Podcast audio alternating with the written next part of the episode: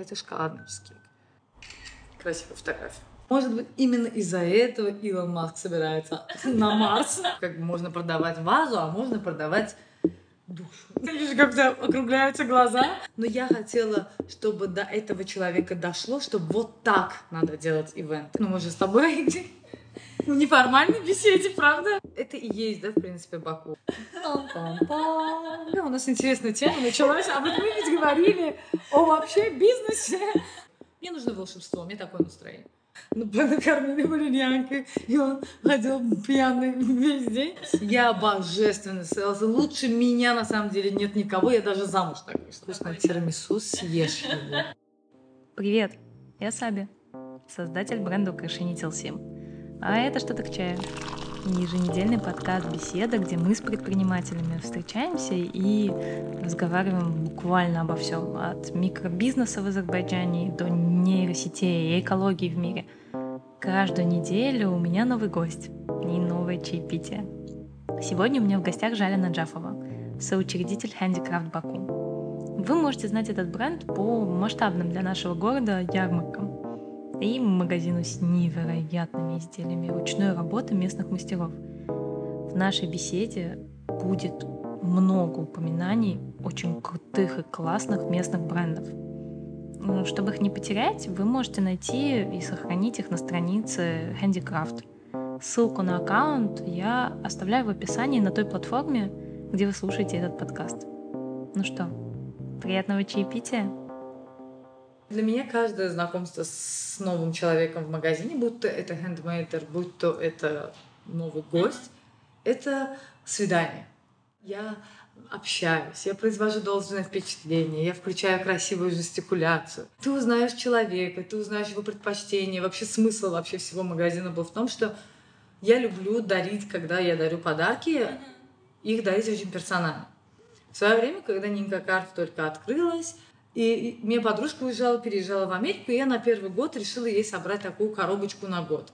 И я ей на каждый месяц купила что-то, на зиму шарфик, на Новый год, там, по-моему, открытка была одна, на что-то. И вот 12 таких подарков я запихнула очень персональных, потому что это был ее любимый цвет, это был, то есть, действительно персональный подарок. Я его закрыла вот этой фирменной коробочкой Нинки Кардс и отдала ей. До сих пор для нее это не просто теплое воспоминание, она до сих пор считает, что лучше, искреннее, нежнее подарка, как она говорит, мне ни одна женщина, ни один мужчина, ни родители, никто в жизни не дарил. Хотя, то есть, в принципе, на тот момент с тем курсом, прекрасное было время, это был не такой дорогой подарок, но это был очень теплый подарок. Ну, вот это вот замысловатое дело не в подарке, дело во внимании. Мне кажется, оно прочувствуется именно тогда, когда тебе правда дарят очень теплый подарок. Вот смысл был открыть магазин и дарить людям не подарки, а эмоции от этих подарков. И, например, недавно у нас был клиент, который пришел к нам не купить какой-то handmade, а придумать идею подарка. Пришел, мы с ним посидели 2 часа, попридумывали, как, что подарить. Первый подарок ассоциировался с первым месяцем их отношений, дальше со вторым, третьим, четвертым, пятым. Последний подарок, это 18-й был подарок, значит, был iPhone. И, значит, она открывает iPhone, вытаскивает его оттуда, и на том месте, где должна быть наклейка, когда она эту наклейку отрывает, под этой наклейкой бывает «Ищи лучше, дальше на всю жизнь». Она начинает разбирать эту коробку, потому что в коробке больше ничего не остается. Она разбирает коробку, в итоге практически разорвала эту коробку айфона, и действительно мы положили обручальное кольцо. Господи, у нее была истерика. Такого ни в одном фильме не было. Я почувствовала себя героиней романтической книги. В общем, и мне приятно. Почему? Не потому, что я смогу, помимо того, что, да, мы, естественно, получаем клиента, мы можем с него заработать, мы помогаем продвинуть местные бренды, и все это, но давай честно признаемся, да, вот давай честно признаемся. Когда они будут рассказывать эту историю друзьям, внукам, детям, они всегда будут говорить, что они встретили какую-то девочку в магазине местных брендов, обязательно будут помнить какой это бренд. И эта история будет переходить. То есть мы создали вместе какую-то такую историю, которой не было ни у кого действительно. Это важно. Это эмоции. Те эмоции, которые ты даешь людям, это на самом деле, как бы сейчас это цинично не звучало, как бы я не испортила впечатление от истории, это лучший маркетинг. Да, конечно. Потому что я люблю свою работу, я отдаю всю душу в нее, и то, что люди получают от этого, это и есть лучшая оценка моего труда. Handicraft появился как? У меня есть подруга Ира, она представитель бренда Свитер. Я помню из моих подруг Нинка Кардс.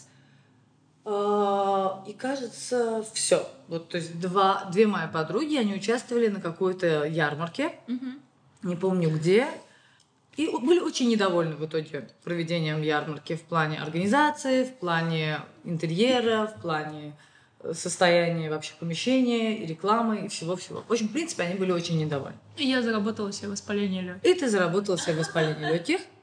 В преддверии 8 марта, где-то в середине февраля, после 14 февраля, я помню, что они сидели, как раз мы сидели в Хокке, обедали, тогда было кафе Хокка, и они жаловались. Я в свое время уже к этому времени провела огромное количество ивентов по журналу, на них приходила большая аудитория, и для меня провести ярмарку на 30 квадратных метров из 10 брендов, то есть это за 3 дня, да, можно было провести такую работу. Она сказала, что если вам не нравится, как кто-то проводит, сделайте это сами. Хочешь сделать что-то хорошо, сделай это сам. То есть это самое... И это большая наша беда, по-моему. Ну да, но зато когда ты достигаешь мастерства, например, сейчас, когда я знаю, что я достигла наивысшие свои точки в продажах, я честно, искренне обучаю своих сотрудников. И, например, вчера они мне искренне признались, мне честно сказали, поклялись, что такое было, и показали результат того, как они, работая по этим этапам, которым я их учила, реально сделали шикарную продажу, которую они даже сами не ожидали. То есть они продали вещь, которая давным-давно у нас стоит, и люди делали ставки на то, кто из нас ее разобьет, понимаешь? Очень до такой степени. Даже не продаст, а разобьет. В итоге, путем правильного обучения, они пришли именно к тому, как надо правильно продавать. И когда вернемся к разговору о первой ярмарке, когда они поняли, что мы не знаем где, мы не знаем как, мы не знаем, что делать, у нас нет такого опыта. Мы художники, мы творцы. Сделай для нас. Типа, ты же умеешь, для тебя же это пустой звук. И там же буквально за 3 секунды я попросила владельца, который оказался моим другом, потому что я просто часто ходила в это кафе, попросила его дать нам помещение на субботу, оговорила с ним цену. Ты, если помнишь, цена была абсолютно просто смешной, символичной. Блин, я даже не помню. 10 манат стол был. 10 манат. И было 10 столов. Мы жили в таком времени, когда стол стоил 10 манат. Да. И было там 30 квадратных метров. Мы в первой ярмарке не участвовали. Участвовала. Нинка участвовала. Нет, не Нинка. Уже Beauty Holic. Beauty Holic участвовала уже... На второй ярмарке. Потому что Афа пришла на первую ярмарку. Я ее помню. Афа, ты меня отделяешь? Нет, я тебя не отделяю. Я ни в коем случае... Я сейчас объясню, почему я помню Beauty Holic. Я с тобой познакомилась с Никой Картс. Для меня ты всегда будешь Сабина... которая Нинка Карф, Beauty Holic и так далее, и тому подобное. Tilsim и так далее, и тому подобное. То есть, но Афа для меня, она даже не Афа Beauty Holic, нет, она Афа Beautech. Beautech. Да, потому что она делала с Beautech проект «100 лет красоты», и я тогда посмотрела на нее и подумала, что, боже, какая красивая, настоящая азербайджанская божественная внешность. Просто я смотрела, я этот ролик, я помню, что пересмотрела раз 12. Просто я смотрела и кайфовала от того, как... Хочешь, отмотаем на момент, когда до Beautech я еще была во Фрайдей, и я увидела YouTube-проект, и они делали 100 лет красоты. И я тогда увидела и такая, боже, мы должны это сделать. А потом я ухожу из Фрайдей, я открываю свадебный проект, и думаю о том, что я должна сделать 100 лет свадеб в Азербайджане. И потом я вижу проект Beautech, я такая, блин, сделали все, я не буду это делать. Я не хочу быть второй. Я Афу тогда еще не знала. Я с Афой познакомилась через полгода где-то после этого. это и есть, да, в принципе, Баку. Баку это... Да. Даже раньше говорили маленькая деревня, но в Баку просто есть огромное количество маленьких сообществ. И, например, в центральной части города эти сообщества еще между собой пересекаются, где-то объединяются. Знаешь, я думала раньше, что это только касается Баку, но потом я поняла, что это касается всего мира. Может быть, именно из-за этого Илон Маск собирается на Марс. Ему слишком тесно в этой стране. Я знаю здесь всех. Мне пора сваливать. Возвращаясь обратно, откатываемся на первую ярмарку. 3 марта, 3 года назад, была первая ярмарка. Это 18-й год.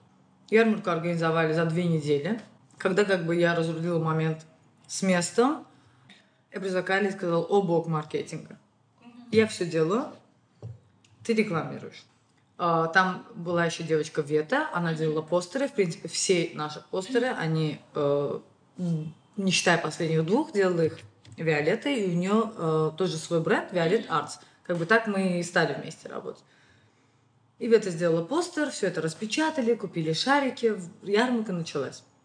Ярмарка началась, естественно, любое действие или любого селса, а я неплохой селс, это всегда купля-продажа, это всегда торговля. Принизилась сейчас, я такая: а я неплохой селс. Я божественный селс, лучше меня на самом деле нет никого, я даже замуж так вышла. Правильно себя с нужной точки зрения показала. Да. Ну, и на самом деле, то есть, если рассматривать с философской точки зрения, мир — это все спрос и предложение. Ну да, маркетинг абсолютно. Первая ярмарка — 100% продажи. Я даже помню бренды, которые участвовали на ней. Ярмада, For Home and Soul, Нинка Кардс. Юхулу. Юхулу, да, обожаю YAR. И Violet Arts, потом Varvara Jeveleri. Да-да-да, Varvara. И... насколько я знаю, все были в восторге, и такие люди приходили, и просто, знаешь, это были люди, которые типа: вау, в Баку делают ярмарку, и реакция на эти 30 квадратов была на тот момент точно такая же, как реакция сейчас на 800 и 1500 квадратов пассажа, понимаешь? И я помню, что я сидела и думала о том, что бы сделать, чтобы эти люди, когда отсюда вышли со своими подарками... У нас на тот момент не было ни логотипа. Какой логотип? Мы думали, что это все одноразовое мероприятие, мы покажем ребятам, как делать, а дальше они сделают сами. Не было ни логотипов, ни каких-то подарков, ни какой-то политики бренда, ни каких-то правил. И просто я вспомнила о том, что когда меня учили продажам, 5-й этап продаж — это заставить человека, дать ему повод вернуться. Mm-hmm. И когда люди стали... А люди, ты сама видела, была на ярмарках, они приходят потоком. Да. Один поток приходит, потом половина скупает, потом уходит. Бывает 15-20 минут затишье. Все с тоской смотрят на дверь, когда же она снова откроется. И говорят: ну, это снова поток людей. На втором потоке я поняла, что это хорошая аудитория людей. Угу. И они уходят. А их надо еще вечером сюда вернуть. Чтобы то, что не продалось, тоже продалось. И я помню, что я начала... я просто подумала, что любят люди. И мы с Айлой пришли к мнению, что больше всего на свете. И как там все ребят было? Усман принес мне кофе и сказал: Жаля, это вы столько болтаете, выпейте, промочите горло. Я повернулась, сказала, что я кошелек оставила где-то. Он сказал: это от меня подарок, вы сюда столько людей привели. Mm-hmm. И я так смотрю на Айлу, я говорю: лучший повод вернуться — это халява. То есть, это же правда. Подарки — это лучший повод вернуться. А просто подарок — это никогда не бывает ценным подарком. То есть, если тебе позвонят, скажут, что... Да, если ты когда будешь выходить, скажут: приходите вечером, получите подарок, они скажут: ладно, хорошо, позвоню кому-то, скажу, пускай придет, получит. Я подумала, что надо создать ажиотаж, и мы решили брать у всех номера и объявить о том, что все, кто что-то купил, будут участвовать в лотерее. Первое место на тот момент были эклеры от какого-то, я уже не помню, какого бренда.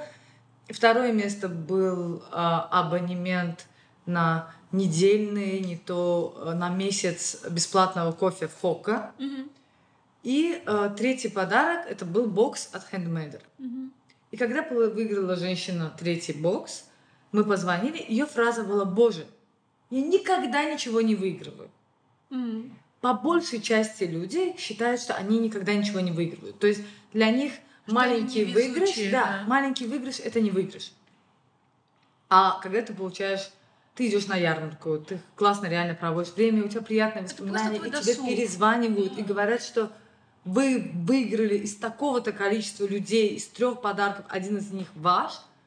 Это, по-моему, уровень эндорфина в крови просто... Но это вот те самые эмоции, та самая история, которую потом хочется рассказывать другим людям. Когда ты сидишь вечером с подругами и такая: «О, я вчера еще была на ярмарке, и я, прикинь, первый раз в жизни там что-то выиграла». А если через 2 месяца ты проводишь еще одну ярмарку, она обязательно скажет: «Придет. Эти ребята проводили ярмарку, там было клево, а я еще и там подарок выиграла». И еще сама придет, потому что обязательно попробуйте еще раз. Притащит еще хреновую кучу своих подруг, потому что нельзя говорить хреновую кучу подруг, но мы же с тобой в неформальной беседе, правда?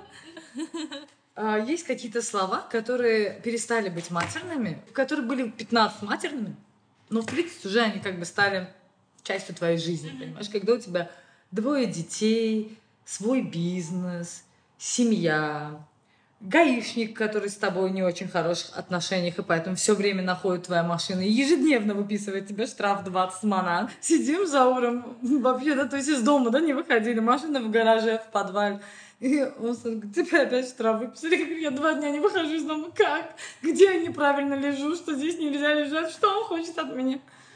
И вот когда у тебя слишком много нагрузки, такие слова, как «пофиг», «ни хрена» и так далее, там подобное, это скорее уже отношение к жизни, да, такое типа «мне пофиг». Да. Но есть и хуже слова. Их можно говорить исключительно в ярости, но в ярости я обычно ругаюсь матом на азербайджанском.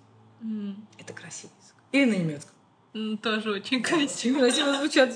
Такие грозные. Очень устрашающие. Ты можешь просто рассказать историю о Золушке, но будут казаться, что ты их очень нехорошо. И первая ярмарка прошла безумно классно. Первая ярмарка прошла безумно классно. Не только со стороны клиентов, но и со стороны хендмейдеров. Они были в восторге, что все началось тогда, когда обещали начаться. Все закончилось тогда, когда было все распродано. Я помню, у кого-то к середине уже ничего не было. У For Home and Soul, у Фаргана, да, как обычно. Я ее заставила еще что-то принести. Фаргана обычно всегда просто sold out. Ты знаешь, что мы, когда ее принимаем на ярмарке, мы в ответном письме пишем ей, что женщина, все, что много у тебя есть, принеси. Все, что ты считаешь с дефектом, принеси и продавай на скидке. Я понимаю, что это недостойная тебя работа, но на то это и скидочный товар, да? Ну, принеси, чтобы ты хотя бы до 5 часов просидела на ярмарке, да? Это неправильно, люди приходят к тебе, та аудитория, которая не твоя, тоже приходит к тебе, а тебя нет. Да, потому что уже все закончилось. У нее люди уже, знаешь, как начали? Скоро будут ярмарки. Скоро будет, да. Пандемия заканчивается. Да. На последней ярмарке они просто... Как говорят русские, на крайней ярмарке. На крайней ярмарке у нее уже хотели купить, знаешь, что она то, что поставила палочки к своему столу и надпись название. Да. К ней подошли, что сколько это? Она говорит: «Не продается, это отстаньте». Я подхожу, говорю: «Скатерть продавай, стол продавай, мне все равно, ты будешь здесь стоять, не уходи, Фарган, мне надо идти». Уже фотосессии продавай, просто стой, продавай. И продажи были шикарные.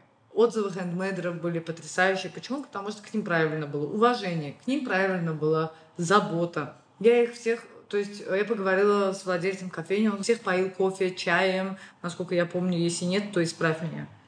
Я была как клиент, я не могу сказать, что было со стороны хендмейдеров. Я была буквально там, наверное, полчаса, потому что из-за того, что это было маленькое место... И была толпа народу. Ну, я просто зашла, поздоровалась со всеми. Я даже, по-моему, что-то у кого-то купила, если я не ошибаюсь. Естественно, ты что-то у кого-то купила. Да. По-другому было невозможно. Ты заходишь, и невозможно ничего не купить просто. Ты помнишь, как я ловила людей уже на ярмарках? Побольше, а что ты здесь делаешь? Идем, я тебе все покажу. И купи что-нибудь. То есть для меня, правда, очень болезненно. Я всю ярмарку, если ты помнишь, по другим ярмаркам, на которых мы участвовали, я... хожу и задаю вопрос: ну как дела, ну лучше ли, чем в прошлый раз, и так далее, и тому подобное, потому что когда нас с Айлой спрашивают, кто входит в ярмарочную команду Handicraft Baku, в ярмарочную команду Handicraft Baku входит каждый хендмейдер, каждый работник, устанавливающий стенд, и абсолютно все, кто участвует, каждый кот этого пассажа, который случайно накормили валерьянкой, и он ходил пьяный весь день. То есть все абсолютно это команда Handicraft. Потому что каждый что-то делает. Ярмарка, она не создается двумя людьми, придумывается двумя людьми, но создается она людьми из 50. Это наши друзья, это вы, это люди, которые разрешают повесить постеры у себя в кофейнях абсолютно безвозмездно. Которые делятся, шерят, конечно, и так далее. Ну да, потому что все это делают люди. Да. Те, кто приходят, те, кто участвует, те, кто что-то создает. То есть это все делается людьми. Мне кажется, любой проект делается людьми. Да. Потому что если бы не было, например, моих покупателей в Tilsim, не было бы Tilsim. Если бы они это не покупали, если бы они это не хотели, проект бы, как он запустился, так бы он быстро и распустился. Все. Просто о нем бы как вспомнили, так и забыли. Да. Да. Первая ярмарка прошла на ура. Угу.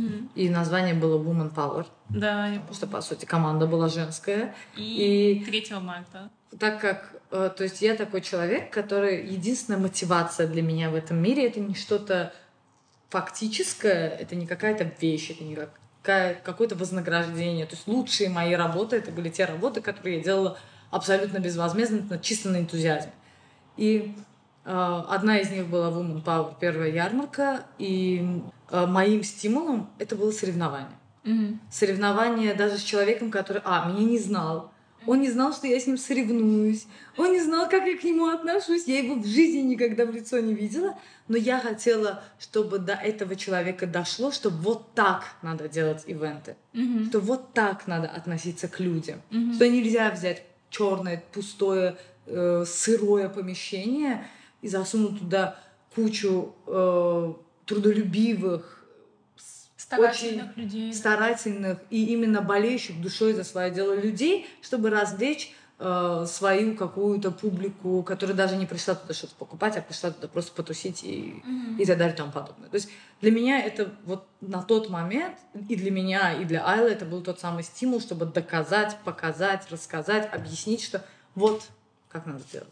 Mm-hmm. И для тех же ярмарок, которые проводились в других местах, о которых никто никогда ничего не слышал, по сути. Да? То есть ты сама варилась в этом деле, кроме нас и, может быть, еще пары компаний, которые занимались этим, больше никто это не делал так, как это делали мы, с большим количеством людей, причем различных людей, различных аудиторий. Это была и молодежь, это были и семейные пары, это были и дипличности. Там была абсолютно разная аудитория.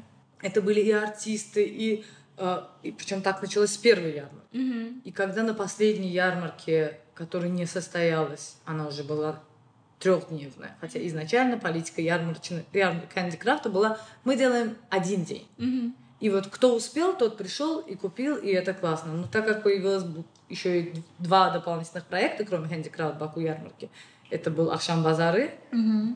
Fashion Pop-Up, mm-hmm. и Wake Up Arts. Mm-hmm. Связанный с художником. Mm-hmm. Нам пришлось уже разделить это все на 3 дня. И на последнем было уже, если я не ошибаюсь, больше 180 брендов mm-hmm. на последних этих 3 днях. И около 20 художников. Я не помню, сколько было на проекте Ахшам Базар модных брендов, но ты, по-моему, там была, и ты увидела, что достаточно. То есть все, в принципе, классные, реально реализованные, интересные бренды стояли на ивенте, и мы старались и какой-то интерактив создать, и люди могли и поесть там, и выпить, и потанцевать при желании. Провести досуг. Да. То есть, я не знаю... просто прийти, купить, уйти. Это встретиться со знакомыми, поболтать, где-то что-то узнать, какие-то новости. Это уже стало хабом. Да. Коммуны. То есть. Да. Комьюнити, если быть точнее, людей абсолютно разных, но которые начали создавать что-то. То есть до нас очень многие хендмейдеры друг друга воспринимали как конкуренты. То есть конкуренты считали друг друга человек, который вяжет, и человек, который делает мыло. То есть абсолютно 2 разные сферы, никак не пересекающиеся друг с другом. Не то, что не любили, такого никогда не было, но держались подальше. Типа, если у этого человека купят, мои деньги уйдут туда, да. И этот человек уже у меня не купят. Да. Но да. Это не так, это не так. Это очень классно, что, например, на ярмарке это очень классно проявлялось, потому что, во-первых, человек шел за чем-то определенным, например, ради какого-то бренда. Но параллельно он еще тратил деньги и покупал какие-то сопутствующие. Главное, он знакомился. И вот я хотела дополнить, что даже если он не покупал в этот день, он узнавал вообще, что есть такой человек, что он делает вот это. Общался с ним, узнавал его историю. И ему нравилось, он подписывался и дальше становился уже клиентом этого человека. То есть это очень важно, потому что вот эта вот вся история про то, что мы конкуренты, и поэтому надо вот этого потопить, чтобы я всплыл, это ужасно. Я не знаю, наша это заслуга, не наша это заслуга. Я не могу этого сказать, потому что, по сути, фактических каких-то доказательств этого у меня нету, но в моду, скажем так, понятие коллаб между друг другом, я могу с уверенностью сказать, что ввел Handicraft. Я не говорю, что мы это делали первым, но мы это начали вводить в массы. Мы стали показывать бренды, которые работают друг с другом и создают реально крутые вещи. И лучше две головы, да, чем конечно. Одна. И это сплетение аудитории, это... Сплетение вкусов, это сплетение философий. Каждый бренд, который что-то создает, это философия. Будь то Tilsim, флёр-декор, For Home and Soul. То есть в подносах For Home and Soul я вижу Фаргану, я вижу ее четкость, я вижу ее перфекционизм, я вижу ее минималистичный вкус, любовь к цветам, любовь к растениям, любовь к жизни. Абсолютно. То есть это в ней видно. Во флёр-декор брошках то же самое. То есть когда я присмотрю на Тишкевич Марину, я вижу одуванчик. Когда я смотрю на ее цветы, я вижу Марину Тишкевич. То есть да. Они настолько связаны друг с другом, что если кто бы ни сделал такие же цветы, остаться все равно будет Тишкевич. По крайней мере, у меня и у всей ее аудитории, да, конечно, абсолютно, будет такая ассоциация. Это прекрасно. Люди покупают, люди приходят на ярмарки не только для того, чтобы прикупиться на праздник. Люди приходят на ярмарку познакомиться с тем, кто создал эту вещь. Да, и кто это делает. Я запрещала. Ты помнишь, в какой-то период я активно ходила и наезжала на бренды, что убери телефон, не смотри в телефон, общайся с людьми. Да, конечно. Зачем ты сюда пришла? Если ты будешь так себя вести, я в следующий раз тебя не возьму на ярмарку. Потому что если тебе плевать на то, что ты делаешь, на твою аудиторию, зачем ты занимаешь это место? Это место может занять тот человек, которому не плевать. Сколько было заявок и сколько вы отсеивали... Но это мы перескочили, давай ко второй ярмарке. Вторая ярмарка вообще не должна была быть. Первая ярмарка, вы же с нее ничего не заработали. Нет. Она просто... Главное правило, ярмарка должна уйти в ноль. То есть хотя бы в ноль. Я не могу позволить себе тратить финансы, связанные с моей семьей. Все, что я делаю касательно своей работы... Мой ни муж, ни брат, ни сват, ни отец, ни друг, ни спонсор, никто. У нас нету спонсоров. Это сделали две девушки, которым было, грубо говоря, нечем заняться, потому что одна из них хотела уйти с работы. Это была я, так как моя работа и жила себя на тот период. Вторая была в декрете. То есть и два человека, которые тоже только познакомились, у нас зародилась дружба, и вместе с нашей дружбой появился вот такой вот бренд под названием Handicraft. И главным, что было, это было уйти в ноль на тот период. И мы реально уходили в ноль. Мы находили самые экономичные типографии, которые за счет нас стали очень достаточно продвинутыми. Почему? Потому что мы заказывали постеры, а у наших хендмейдеров на тот период не было визиток. Да, даже визиток. И, естественно, мы отдавали этот контакт, что вот идите там напечатать, там дешевле, там качественно, там хорошо. И за счет одних нас, как минимум 50 человек у этого человека появилось. Handicraft — это стало комьюнити людей, которые, по сути, могут друг другу помочь. Ну да, это очень важно. Потому что, когда все вокруг воспринимают друг друга как конкурентов, что засаживать, не давать контакты, не делиться какой-то информацией, что «а где ты это купил? А я пошел вон там-то купил». Этот человек все равно не сделает то же самое, что и ты. Да. Он не сможет. А мало людей, которые пытались сделать такие же ярмарки, как и мы.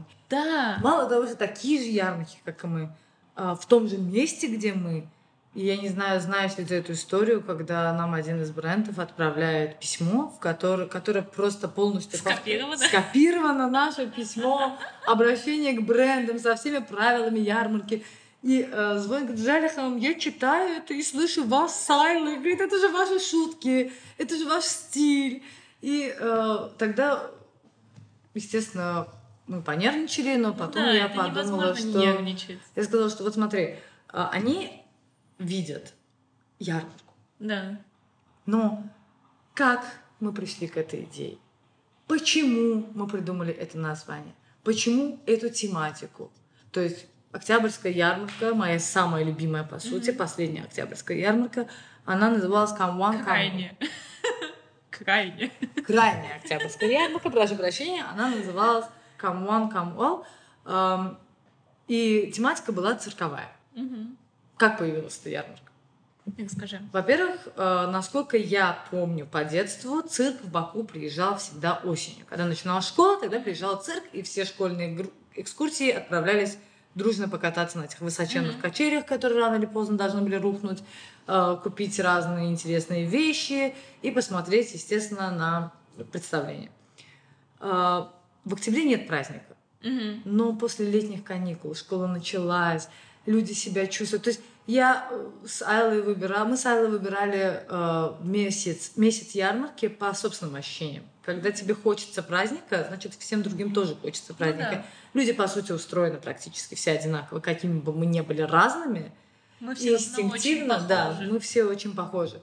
И, естественно, октябрь это стал нашим любимым, на самом деле, это правда любимый месяц проведения ярмарок, потому что туда приходит огромное количество людей без повода. Которые просто соскучились почему-то такому очень вкусному. Вкусному, теплому, веселому, которому нужен праздник, но без повода.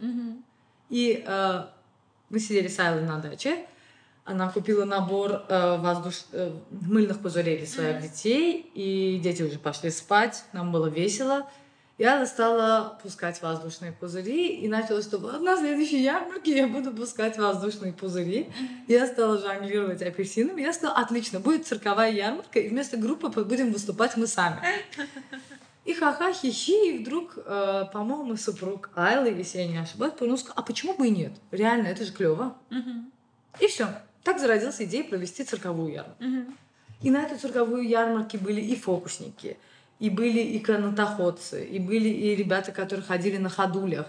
Но этого не было много, потому что должен был быть, как в то время Айла красиво выразилась, она сказала, что от цирка должен, как от духов хороших, отходить просто тень аромата. И вот именно эту тень аромата мы хотели создать, просто позвав, вот в разных частях ярмарки ходили просто цирковые представители цирка, и мимы были, и жонглеры, то есть фокусник вообще был в гражданском, то есть он пришел в костюме фокусника, все, и мы сказали, так, нет, иди переоденься и возвращайся в нормальном человеческом образе гражданского человека. Зачем?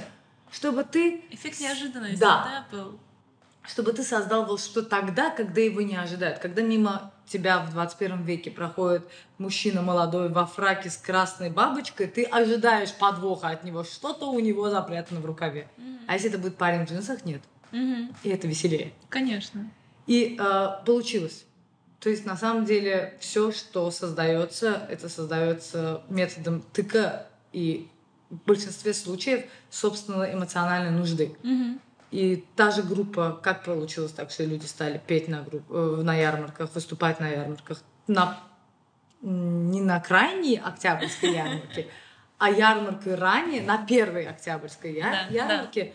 Я помню на тот момент Сафаэль и девочка Медина, она была подругой двух брендов Blackville и Medusa Craft.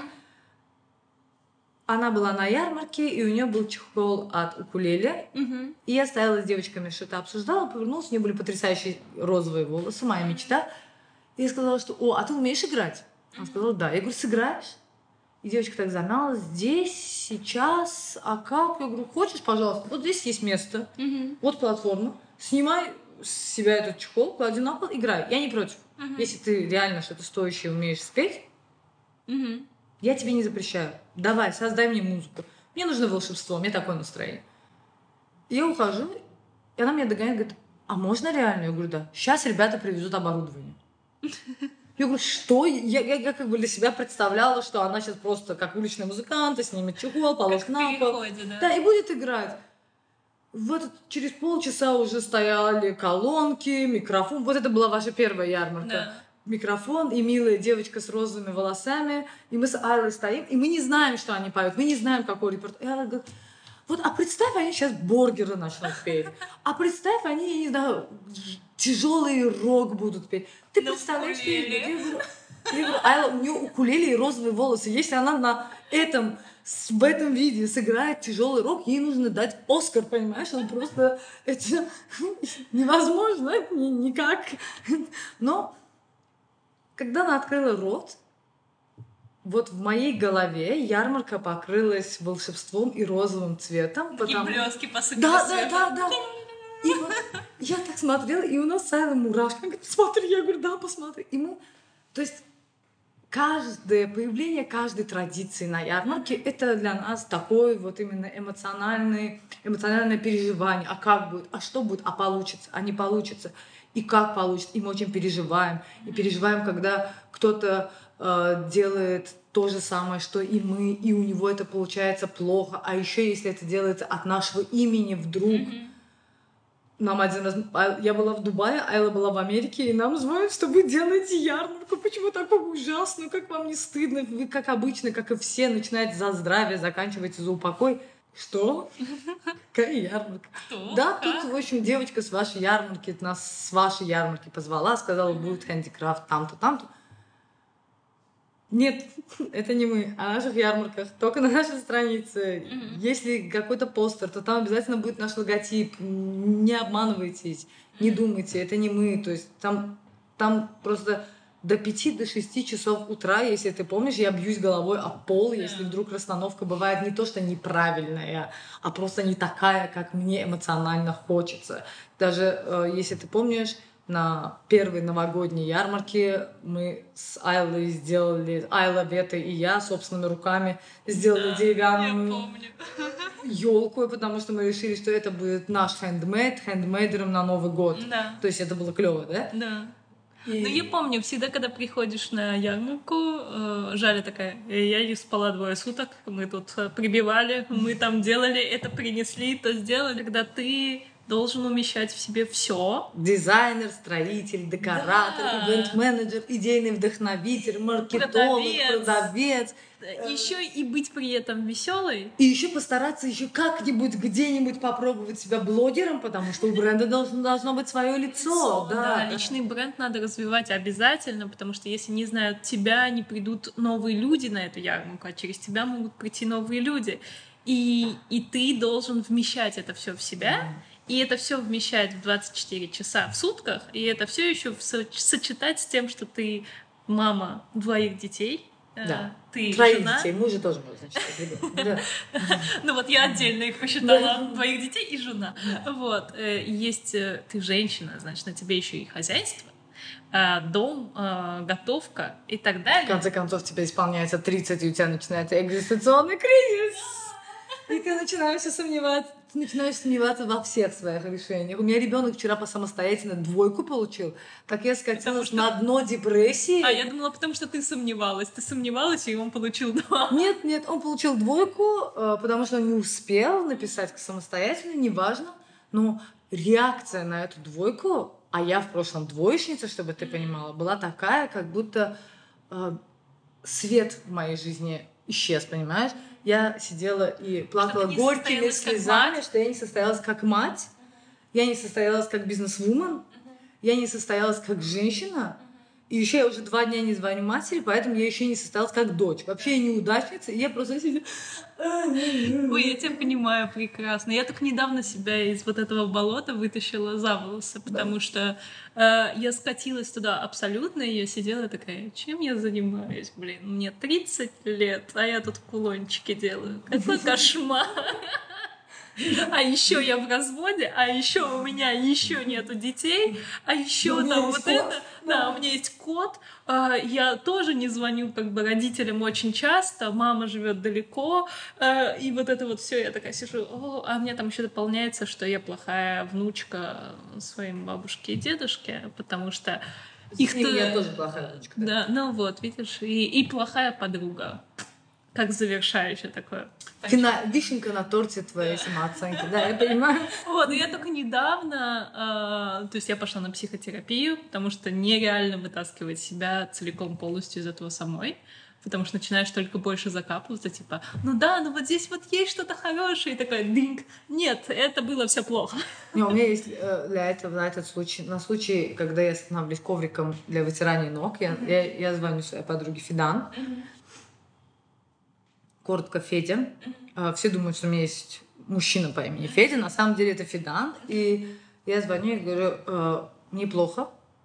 Он говорит, состояние коврик, об который вытирают ноги. Я говорю, да. И она приходит. К этому времени я уже лежу на полу. Ненавижу себя лицом в пол. Ноги. Да, и мои дети прыгают на моем, ты знаешь, охлаждающемся трупе, холодеющем теле. И она приходит, что случилось опять? Я начинаю ныть. Она просто, она слушает.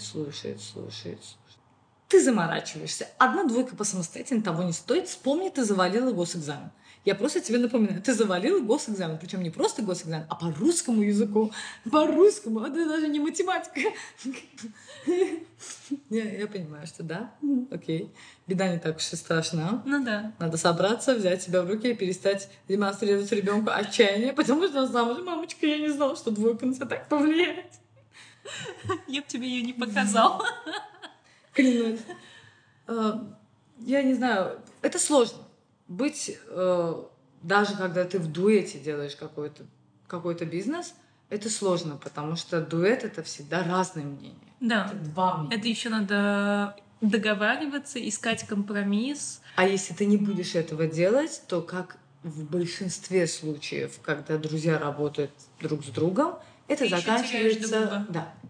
Поэтому, то есть, надо создавать правила, по которым ты во что бы ты ни стала будешь строить бизнес, и именно не те правила, которые касаются бизнеса напрямую, а те правила, которые касаются бизнеса и дружбы. Да. И вот мы выработали свои какие-то правила, и одно из них напоминает другому о правилах. Угу. Потому что проходит время, ты забываешься. Да. Ты знаешь, как это, извини, что я тебя перебиваю, это не только про бизнес, это не только про дружбу, это про все отношения. Это про жизнь, да. Это договоренности. То есть я где-то 2.5 назад узнала про слово договоренности. И да, то есть я тебя прекрасно понимаю, потому что у нас с Афой тоже вот был Beauty Holic, в котором каждая из нас выполняла какую-то роль.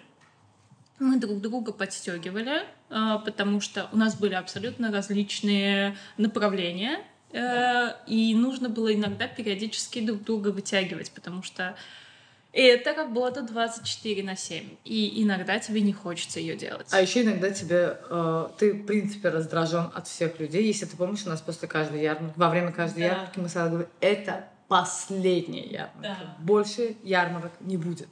Не крайняя, а последняя. Да, именно последняя, потому что я помню, что вот в ночь перед ярмаркой нервная система слетает абсолютно. Она не просто слетает. Ты просто... Она с Илоном Маском на Марс. Она высаживает Маска на Марсе и летит дальше. Да. Просто я не знаю, я тебе, наверное, 1500 раз рассказывала, как мы разбили флакон с валерьянкой, кошки набежали, и вдруг подходит девочка и говорит, что вы со стороны очень странно выглядите, как я. Стою на четвереньках, и 2 кошки по краям, и мы убиваем друг друга из-за этой долбанной валерьянки. И это на самом деле это так смешно звучало. А потом еще меня отчитывала девочка, которая дышит мне в пупок. Ты представь, 5 часов утра, я вообще ни при чем, это даже не моя валерьянка. И меня кто-то отчитывает. Было держаться очень сложно. Да. Вернемся немножечко назад, ко второй ярмарке. Почему она случилась вообще? Потому что 10 человек привели с собой еще 10 человек. А они взбунтовались. Сказали, мы требуем. Да, да, это было приблизительно так. Они послали гонца. Это была Ира, Свитер бренд. И она сказала, что, ну смотри, вот ты как бы ушла с работы, и ты ничего не делаешь, долго это не протянется, а тебе нравится этим заниматься. И ты, в принципе, хотела заняться чем-то своим. Угу. Почему не это? Да? Почему нет? Вы это делаете шикарно. Ну, подумали, поразмышляли и решили, что окей, будем делать ярмарку. Чилпоинт, площадь фонтанов, это летняя ярмарка, 19 мая. Называлась, у нее было такое провокационное название, мы были не такими известными, поэтому ее назвали Beach Place. И был такой яркий желтый постер с мороженым, очень классный был день. И тогда мы для себя поняли вторую вещь, что хендикрафт не только составляет, то есть тогда и появилось понятие хендикрафт. Вот тогда мы, в принципе, и открыли свою страничку в Инстаграме, да. Я придумала название, долго не думая, причем безграмотно, потому что handicraft, нет такого понятия, есть handcraft, да? Так появился Инстаграм, так прошла вторая ярмарка, причем продажи были не такие сильные. По процентам я выявила, что это было где-то 85% изделий было продано. Но на каждый участвующий бренд подписалось около 60-70 живых, настоящих людей, фактических, которые пришли, увидели, оценили и зашли. То есть они потрудились. Для меня зайти и подписаться на какую-то страницу на тот период... Это должно было быть что-то ценное. Да. И мы всегда выбирали. То есть цена-качество. Я всегда и во всех странах мира, как и многие другие люди, стараюсь покупать местный бренд. Mm-hmm. Потому что, естественно, шоппинг в молл я пойду и куплю H&M. Но что-то, что я одену на какой-то ивент, на какой-то соберон и произведу впечатление, и привлеку внимание, я обязательно пойду и куплю у местного бренда, mm-hmm. той страны, которую я посещаю. Ну, это такое некое еще и знакомство с культурой, да. Знакомство с местным каким-то колоритом, ментальностью, потому что невозможно делать что-то в отрыве от своей ментальности. Ну и адаптация чужой ментальности, чужого колорита под свою собственное восприятие.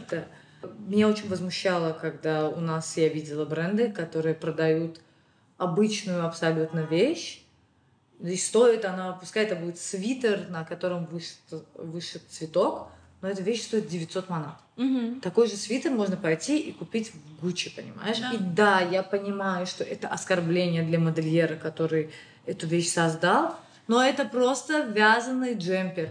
Угу. Вещь стоила 900 манат. Это адекватная оценка себестоимости. То есть, да, там вложено человека часы, там вложена затрата на материал, там вложена ценность твоих знаний, которые ты получил до этого момента. Но ты должен осознавать. Ты должен сесть и рассчитать, и понимать, что это несоизмеримо. Какая там маржа? То есть сколько ты туда накладываешь сверху? Ну, это просто нереально. Ну, и потом второй момент. Кто твоя целевая аудитория в этом случае? Есть, люди, которые покупают свитера за 900 манат, могут купить свитера и как бы в более известных мировых бутиках. Да, они могут купить свитер от твоего бренда, но это должен быть такой свитер, да, это должно быть что-то в нем перещелкнуло. Просто ты на него посмотреться и перещелкнул. И сказал, мне не важно, сколько это стоит, я это хочу. Ну, это очень редко бывает, когда ты смотришь на какого-то дизайнера. Мне не важно, сколько он стоит, я это хочу, 900 манат, ты даже не передумал. Да-да-да, это такой, да, окей, да, я хочу это. Это того стоит. Да. Ну вот и нашей главной целью было то, чтобы цена-качество между брендами, она соответствовала друг другу. То есть мы брали, естественно, качественный бренд. То есть это не мог быть гёзманджих на каучуковом ремешке, обе детали, которые были куплены в Садараке и просто как бы соединены. То есть нет, никогда, ни при каких обстоятельствах, пока мы живы, такого хендикрафта не произойдет. Но если я видела, что человек сидит, даже, допустим, натуральные камни, нанизывающие на нитку, он их представляет по-другому. То есть, да, это может быть элементарная работа, но это работа, которая стоит тех денег, которые на нее потратили, во-первых. Во-вторых, она достаточно качественная, а в-третьих, ее подача интересная. И человек, который ею занимается, он реально, то есть есть конкретные два бренда. Это Сараби и Байтагиева. Угу. Это бренды, которые занимаются изготовлением аксессуаров из натуральных камней. Угу. Они нашли свое успокоение. Они смогли пробудить в себе нотки, скажем так, артистизма и создать что-то. Да. Они создали что-то. И это заслуживает уважения, потому что они тратят на это время, они придумывают какой-то маркетинговый ход и так далее, тому подобное. Да, такой бренд я возьму с удовольствием, потому что, во-первых, браслетик стоит 15 манат, он реально красивый, она пожизненно ремонтом занимается, то есть когда вы к ней не обратились, она придет, заберет, починит, сделает так, как нужно, и будет счастлива от того, что у нее купили, потому что цель не заработать, цель признания. И подавить эту любовь, да, подавить ощущение другому человеку. И это классно. То есть очень многие ребята, которые начинали как хобби, занимаются. В итоге уходят с работы и занимаются этим как полноценной работой. И как вот я и даже я сейчас говорю, как полноценная работа. Ну, то есть не как полноценные 24 часа в сутки работы просто. Вспомни моменты, когда ты выпускаешь классную шутку на вечеринке, потому что отвечаешь клиенту в Инстаграме. Да. Ну, вообще в целом, то есть очень много чего ты выпускаешь. Я когда приезжала к маме, и у меня был Фрайдей, это был просто кошмар, потому что мама мне постоянно говорила: отложи телефон. Побудь со мной. Ты ко мне приехала или с телефоном сидит? Ты приехала. Мама, не могу. У меня здесь статья должна быть. У меня репортаж вышел. Я должна вот с этим созвониться. Я еще должна переговорить вот с этим. Ребята не приехали на съемку. Мне надо срочно это решить. То есть какой нафиг отдых? Мама, я не видела тебя полгода. Я приехала в Голландию, но подожди, мне надо поработать. То есть... А когда у тебя дети? Да, то есть... Это мой сын мне напрямую сказал, что мама, я... ничего в этом мире не ненавижу, кроме твоего телефона. Ты когда со мной разговариваешь, ты смотришь телефон. Ты снова со своим лучшим другом, да, понимаешь? И на самом деле я понимаю, что я выпускаю какие-то истории, которые он рассказывает. Единственным успокоением для меня это то, что мой же ребенок пришел и сказал, что мама, когда я вырасту, ты возьмешь меня к себе работать. И он всегда говорит о том, признание, что... Да, он всегда говорит о том, что у меня мама крутая, она... развивает местные бренды. То есть он меня спрашивал, чем я занимаюсь, я ему вечно рассказываю. И моя мама постоянно придумывает что-то. И если спрашиваю, а что она может сделать, он всегда отвечает так, как я отвечаю нашим клиентам. Мы можем сделать все, что вы захотите. И на самом деле, мы на самом деле можем сделать все, что хочет клиент. Ребята, которые выставляются на ярмарках, в магазине, они а. очень талантливы, б. имеют огромные возможности. И элементарно я лично для себя считаю, что лучше я закажу и подожду 2 недели даже ту же декоративную плитку в дом от местных художников. Она мне обойдется буквально в ту же цену, которую я заплачу за хорошую, качественную турецкую плитку. Чуть-чуть дешевле, чем хорошая, качественная итальянская плитка, но это будет местный бренд. Декор, связанный с моей культурой. Будь то рисунок оливками для бакинца, лимонами для ленкеранца, инаром для гюйчайца, понимаешь? То есть это что-то родное, это что-то, что напоминает тебе, улыбает тебя. И плюс ещё очень много любви в этом во всем. У тебя должен быть нескончаемый голый энтузиазм, на котором ты едешь. Элементарно, вот ты если едешь, ты делаешь то, что ты любишь, и это какое-то время буксует, ты тихо-тихо теряешь в себя веру. И все еще для меня остается мотиватором тот человек, который меня не знает, который меня никогда в жизни не видел, который даже не подозревает, что я его где-то в глубине души ненавижу и соревнуюсь с ним, понимаешь? Это такой вот призрак. Но мне кажется, что ты соревнуешься не с каким-то человеком. Мне кажется, что ты каждый раз соревнуешься сама с собой. Каждый раз сделать чуточку больше, чем ты делал вчера. Ну, то есть вчера я только умела, там, условно говоря, собирать на ниточку камешки, а сегодня я еще там прикрепляю туда вот замочки. То есть ты не соревнуешься с каким-то там незнакомым кем-то. Да, это призрак. Да. Я тоже... какой-то период ходила к психотерапевту, и вот она мне сказала, что у тебя всегда вдалеке есть ты в той версии тебя, которой бы ты хотела быть, который ты, сломя голову, разрушая все препятствия и так далее, там подобное, стремлюсь. И она говорит, что ты никогда до этого человека не доберешься, потому что даже тогда, когда ты станешь этим человеком, там у тебя уже призрак. На тот момент появится другой призрак, которым ты хочешь, к которому ты стремишься. Еще круче, еще лучше, да. Еще сильнее. На тех же ярмарках, то есть приходят хендмейдеры, они приходят в 10 часов утра. Я после 2 часов сна тоже прибегаю туда, естественно, и все идеально. Они пришли, они встали, пришли люди, мы ходим, мы улыбаемся, играет музыка, идут продажи, классная атмосфера, люди, которые пришли на 15 минут, задерживаются на 4 часа, приводят своих детей и заводят друзей. Это классно. Да. Но только я с Айлой стоим наверху, допустим, есть это пассаж наверху, и наблюдаем за тем. Вот чисто ментально нас бесит, понимаешь? Вот какой пункт, где надо исправить.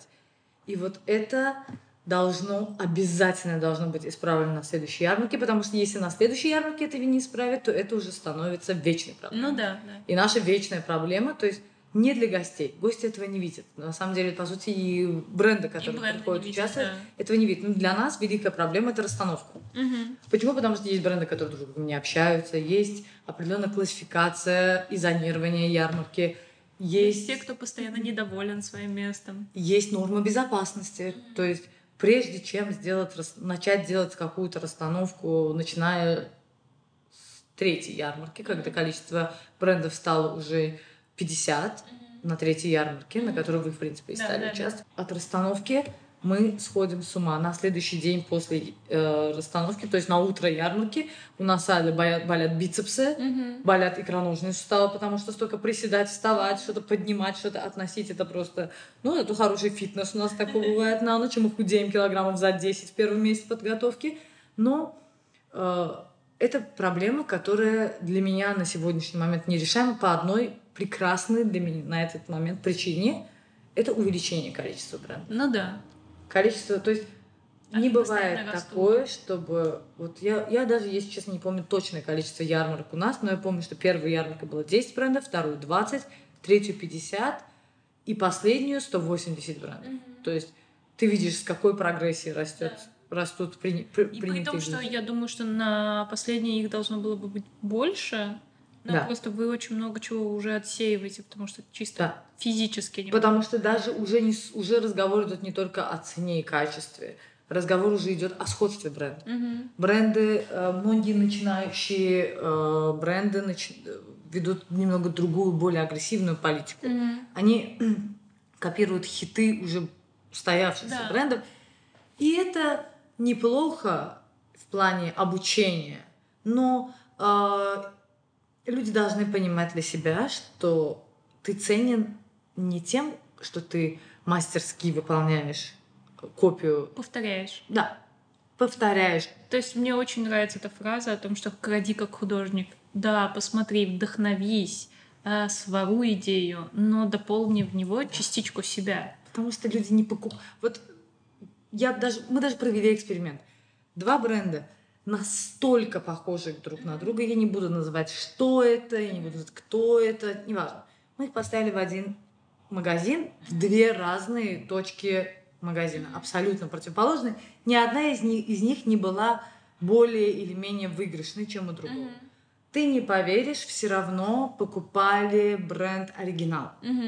Почему? Потому что в бренде оригинале есть душа. Да. Да, завиточек может быть неаккуратным, но это тот завиточек, который художник поставил в последнюю секунду рисования в порыве, потому что в этот момент на фоне играл, я не знаю, Pink Floyd, и вот ему вот просто захотелось вот эту загогулинку да. поставить. И именно из-за этой загогулинки картина бывает дополнена, понимаешь? Да-да-да, поэтому в нем чувствуется то, что вот мы опять вращаемся вокруг одного и того же. Это истории, это эмоции, это любовь. Когда этого нету, это базис. Когда этой базы нету, твой... Это зомби. Если да, то есть... сравнивать с человеком, то это зомби, да, человек без души. Да. То есть это такой Франкенштейн, которого да. просто собрали из кусков, типа вот у него получилось это продать, значит, у меня тоже получится это продать. В принципе, с ярмарками тот же эффект. Мы берем людей, эти люди должны быть оригиналами, работа этих людей должна быть реально крутыми. Если мы сомневаемся в том, что это ручная работа или нет, Мы просим отправить видео производства на фоне того самого человека, который представляет этот бренд. Один из моих любимых брендов — Юмари Саф. Марина Сафар ванзит потрясающие украшения из серебра. Она выдувает все изделия из стекла сама, дома, на даче, в мастерской. Когда я увидела эти изделия, я не поверила. То есть я сама дочь ювелира в 8-м поколении и так далее, там подобное. Достаточно неплохо разбираюсь в ювелирном деле. Я посмотрела и сказала: это не может быть она. Я помню, что Марина пришла и сказала: девочки, ну посмотрите на мои руки, посмотрите. И я увидела ее руки, и они до боли напомнили мне руки моего отца, который постоянно что-то где-то крепляет. Я сказала: Айла, это 100% handmade. Беру свои слова назад. Простите, пожалуйста, вы мастер, можно я буду у вас учиться? Потому что изделие настолько персонально, настолько красивое. И я человек по образованию физик-ядерщик, понимаешь? Это было хобби, а стало делом жизни. Да, любовью такой бесконечной. Это же клево. Это безумно классно. Я думаю, что ради этого только и стоит жить. Так, вернемся к второй ярмарке, когда появился уже бренд Handicraft. Уже идет в процессе вторая ярмарка. Уже вторая ярмарка состоялась, и мы даже не заработали. А знаешь, это первый был. Мы даже не будем скрывать. 8 монет. Это было очень вкусно. Потому что мы на 8 монет с Айлой пошли, заказали по бокалу просека, чокнулись и выпили за то, чтобы у нас был магазин. Изначально, когда уже мы поняли, что Handicraft — это не хобби, это становится реально делом. Жизни или нет на тот момент мы еще не понимали. Непонятно, да. Мы поняли, что мы хотим не просто проводить ярмарки и знакомить людей с местными брендами. Мы хотим создать хаб, площадку, где любой талантливый человек может прийти и попробовать себя. И, по сути, мы стали к этому стремиться. Как стремиться? Мы проводили ярмарки и просто мечтали. О том, что у нас будет магазин. Мы с Айлой имеем разное мнение по поводу готовности к началу какого-то дела. Я человек, который действует по эмоциям. Ну, это, в принципе, по мне видно. В случае с Айлой это прагматизм, это расчет, это четкие цифры, это уверенность в успехе, это план Б обязательно. То есть ее постоянная фраза: это получится, окей, а если не получится, какой у тебя план Б? Идея всегда, любая идея должна обсуждаться и не отсекаться, а находить альтернативу. Вот это точно взорвет. Мы так постоянно и работали. И за дня в день, каждый день. И так, в принципе, магазин и появился. У меня под домом освободилось место в аренду, прямо напротив моих окон. Проходя мимо, я записала на ходу телефон, позвонила, чувак мне говорит цену, цена потрясающая.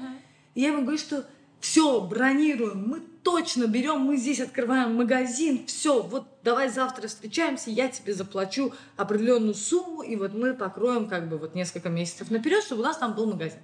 И как бы я боюсь упустить это место, я бронирую все и звоню Айле, что пора. Мне больше просто так не имется. У нас должен быть магазин. Если ты боишься, я могу взять это на свою ответственность, но магазин должен быть. Это хорошо. Я тоже хочу магазин. Это наша общая мечта. Ты права. Давай, пускай он будет. Но давай он у нас будет такой, как мы хотим, а не такой, как у нас получится. Я говорю, мы с тобой уже 2 года ходим, смотрим, в итоге даже не доходим до того, что надо посмотреть. Я говорю, и эта идея умирает. Я говорю, что окей, когда ты хочешь открыть магазин? Я говорю, что вот смотри, 14 февраля ярмарка, она не к месту. Я сказала, что да, этот праздник не для ярмарки, но наш бренд был создан 2 подругами, которые искренне любят свой бренд и искренне любят свою дружбу. Поэтому все так хорошо идет. Я говорю, а значит, открытие магазина — это, по сути, открытие... Это ивент в честь любви и создания чего-то прекрасного. И мы открыли магазин. Мы нашли место. Это было прекрасно. Счастья ему не было. Предела целые 2 недели. А через 2 недели наступил карантин. Наступил карантин, отменилась ярмарка, и мир сошел с ума. Я помню, что первые лайвы были, первые смски. Я пробралась в магазин, мне на первый день дали разрешение, я пробралась в магазин и сижу. Сижу и думаю, вот что ты здесь делаешь? Никто не придет, не потратит свои 2 часа на то, чтобы зайти в магазин. Да. Никто. Тем более, что магазин открывать нельзя. Ты нарушишь закон, тебя обязательно поймают, а тебя обязательно поймают, потому что ты не умеешь что-то делать в тайне. Ты должна это делать так ярко и громко, чтобы все об этом знали. Надо сделать так, чтобы люди покупали, но не нарушать закон. Я стала снимать лайв. Mm-hmm. И каждая третья шутка была о том, что стоило Жале с Айлой открыть наконец-то магазин своей мечты, как наступил конец света. Mm-hmm. Как и все остальное, что было создано абсолютно на энтузиазме и на эмоциях, так и лайвы. Mm-hmm. Я не говорю, что прям весь мир сидит и ждет лайва из Handicraft, но людям нравится. Mm-hmm. Людям нравится, когда я ломаю что-то в прямом эфире. Людям нравится, когда я называю великое, потрясающее произведение Достоевского «Преступление и наказание», «Приключение и наказание» в прямом эфире. Люди стали смотреть. Лайвы до сих пор продолжаются. У лайвов есть постоянно какая-то тематика. Если мне хочется. Есть периоды. Был период, когда зимой была ужасно серая зима. Если ты так не считаешь, скажу, что ты так не считаешь, но я считаю, что это была худшая зима. Очень холодная, серая. Очень серая, очень печальная, и еще и карантинная зима. Да, и вот у меня была такая апатия, что я себя не то что ментально, я себя физически плохо чувствовала. У меня, вот говорят, и вот эти иглоукалыватели, которые проводят терапию, что у тебя напряжение в третьем позвонке. Вот у меня было такое напряжение в третьем позвонке, что я 2 месяца хромала. И плакала от боли. У меня был зеленый цвет лица. Не то, что лайв снимать. Mm-hmm. Я жить не хотела. И я их не снимала. Mm-hmm. Я их не снимала. Начала снимать, когда вышло солнце. Первый лайв в солнечную погоду. Mm-hmm. И один раз был в снежную погоду. И то это потому, что был снег. Ну как можно не радоваться снегу? Да. Особенно в такую ужасную зиму. Я помню, что была снежная погода. Машины не ходят. Люди не ездят. Ничего не происходит. Ты понимаешь? Да. И у нас вечером перед снегом девушка написала, что мне нужен такой-то подарок, если вам не трудно, упакуйте его, я завтра приеду, заберу. И я просыпаюсь утром, мне муж говорит, что все равно никто не придет. Зачем? Отпусти ребят, пускай пойдут, пускай отдохнут. Снег, поиграйте в снежки. Зачем тебе ехать сейчас на работу, на которую никто не приедет, гололед на улице? Я говорю, нет. Там есть девушка, которой нужен подарок. Надо узнать, куда ей его отвезти. Если будет недалеко, я его ей пешком доставлю. Я ей пишу, и она говорит, а я живу на такой-то улице. А эта улица, это задняя часть нашего магазина. И оказалось, что она идет на этаж, на 4 этажа вверх к своей соседке. То есть ей просто был нужен подарок, и она боялась, что она не успеет. И, по сути, она бы не умерла, если бы не подарила ей подарок. Но ей же было приятно. Да. Если ты создаешь для человека или своего клиента, кем бы он ни был, ассоциацию доброты, важности, нужности и заботы, да. Считаешь, что ты... То есть то же самое, как ты влюбляешь в себя любого другого человека. Когда тебе кто-то нравится, ты его окружаешь любовью, заботой, ты стараешься удовлетворить его потребности, стать для него незаменимым. И то же самое с клиентом. То есть мы стараемся до клиентов, до посетителей магазина донести, что покупая Handicraft, вы покупаете эмоцию. Ту искру, которая, по сути, и станет вечной памятью вашего подарка. Ту историю, которую ты рассказываешь. В принципе, философия проглядывать точно такая же в Нинка Кардс. Почему? Потому что Нара смогла научить людей дарить друг другу слова. Да.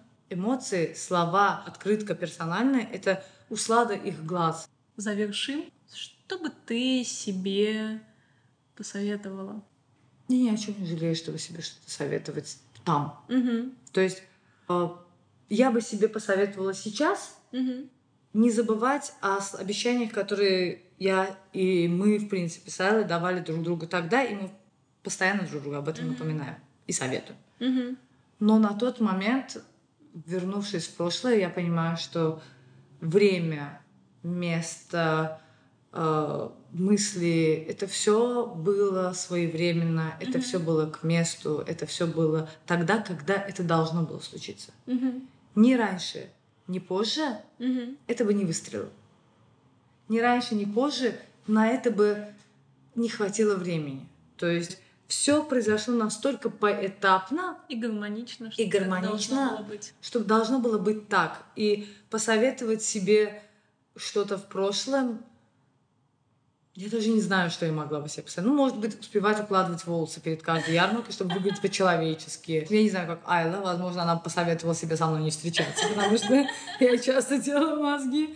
Но по поводу прошлого, может быть, только вот это. Класс. Спасибо вообще за эту очень разнообразную и очень интересную беседу. Мне приятно с тобой всегда поболтать. Особенно, когда мы занимаемся чем-то твоим. Это для меня новинку. Как и обещала, каждый выпуск вас будут ждать презенты. Что это и как это получить, ищите подробнее на странице подкаста в Instagram. Ссылку на аккаунт я оставляю в описании на той платформе, где вы слушаете этот подкаст. Спасибо, что были со мной и Жалей. До следующей недели. Пока.